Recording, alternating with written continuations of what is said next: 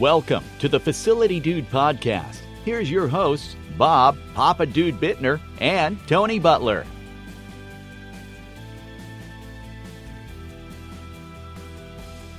Welcome to episode six of the Facility Dude Show. Uh, I'm here with Papa Dude. How you doing this morning, Papa Dude? I'm doing great, Tony. How are you this morning? I'm doing pretty good. Getting ready for Thanksgiving. This is my favorite holiday of the year. Um, you know, I just like hanging out with the family and eating good food. Getting a lot of that uh, turkey and uh, getting sleepy and taking a good nap on Thursday afternoon. Exactly, exactly. Watch a little bit of football and and um, like I said, eat some good food and, and, just enjoy being with my family. Well, that's great. And uh, Thanksgiving is a time when uh, we start to think about cold weather, right? Definitely. I know we're gearing up here. Uh, we got some storms out there that's dropping the temperatures, not just in our state, but across the the entire country. I talked to a client uh, last week up in northern Maine, and they were expecting 18 inches of snow. So uh, I'm glad I'm not up there working this week. I'm with you. I can't even imagine dealing with that much snow. So let's talk a little bit about what uh, our clients uh, expect and can see as far as getting wet, ready for cold winter weather. Um, I know uh, there are several things that uh, should be on their minds at this point in time in the in the year. Uh, one of them uh, is employee training. Um, we need to make sure that as we prepare for winter storms, winter cleanup, that our employees are trained properly. You know, there's a lot of uh, regulations around OSHA. Uh, even if uh, somebody goes out and we have a tree fall over with a heavy ice storm, uh, the person that cleans that up with a chainsaw needs to be properly trained uh, and documented so that they're doing that safely and no one gets hurt. That's one of the main things you want to make sure of that uh, in in all the storms that we have to deal with throughout the year that no one gets hurt or injured during that time. Oh, definitely. If we can prevent injury just by a simple training class, it's definitely worth it. Um, you know, and, and it's definitely uh, important for us as we take care of citizens and, and those who are out in the storm. Um, they're looking to us to to make sure that they're safe. So again, we need to make sure that we're doing it as safely as possible. And we also need to know that uh, when they're out there, that they've been trained on how to operate that equipment. That uh, whether it's snow plows, snow blowers, even a snow shovel. What's the best way? What's the proper way of shoveling snow so they don't hurt their back? Uh, they've got the right equipment on. That they're uh, out there uh, not too long, getting cold, and, and somebody not watching them, so that they're safe during that time. Well, an accident is just that. It's an accident. We want to prevent that, and we can do that by being educated and aware of, of what we're doing uh, at all times with any of that equipment that you just mentioned. Then we have to take a look and take inventory of the things that we need for uh, for for providing uh, snow removal, uh, ice removal, debris removal. Uh, do is the equipment ready? Has it been maintained? Uh, have they been running PM procedures on those pieces of equipment? So we definitely want to make sure the equipment's ready to go in the event that we have a storm. So running those PM procedures, making sure that everything is ready and set to go. We don't want to get there and, and in the state of an emergency, something's broken and we can't use it, and we're already uh, you know with our back against the wall. So we want to make sure that we're ready to go at any time and our equipment's ready to to, to be used.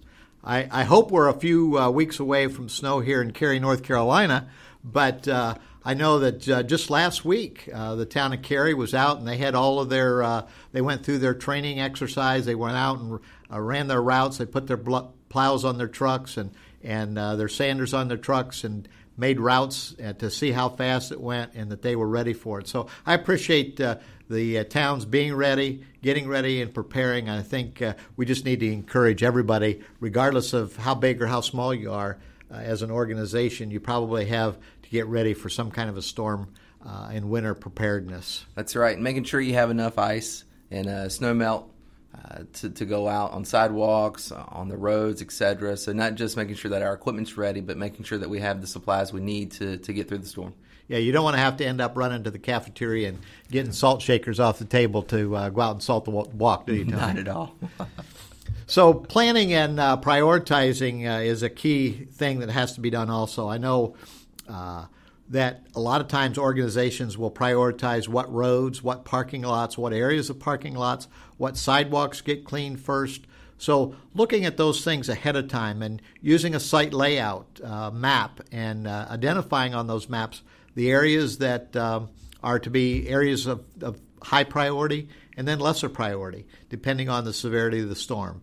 So, uh, I think uh, understanding a prioritization, scheduling uh, uh, of those events, and who's going to do it? Yeah. Who who's going to who's going to run the truck? Who's going to run the shovel? Who's going to uh, run the backhoe? Um, and make sure that you're prepared with phone numbers and, and contact information uh, to get your people in and get them to working.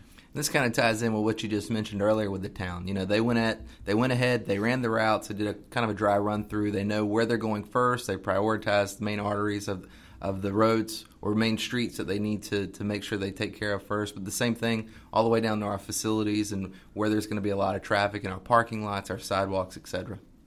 And and you know, we may not even be experiencing snow, but it may be just extremely cold temperatures. And when you get extremely cold temperatures, you know, there's some things that can go on with a, within a building that uh, can really cause some havoc. I know uh, in the past I've had experiences where the heat knocked off in a building, and we've had sprinkler systems burst and big floods in uh, buildings because we weren't prepared for the extreme cold weather.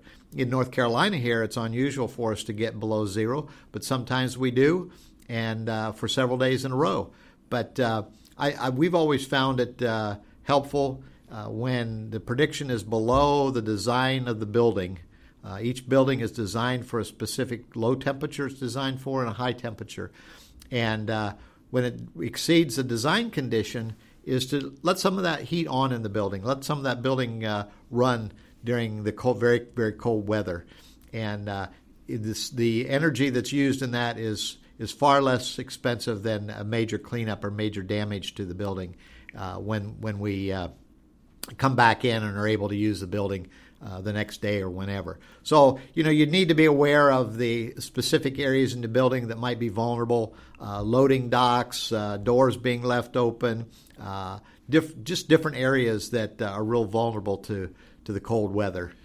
Well, like you mentioned, planning and preparing. An ounce of prevention is worth a pound of cure, especially in this case and, and the situation you just outlined for us.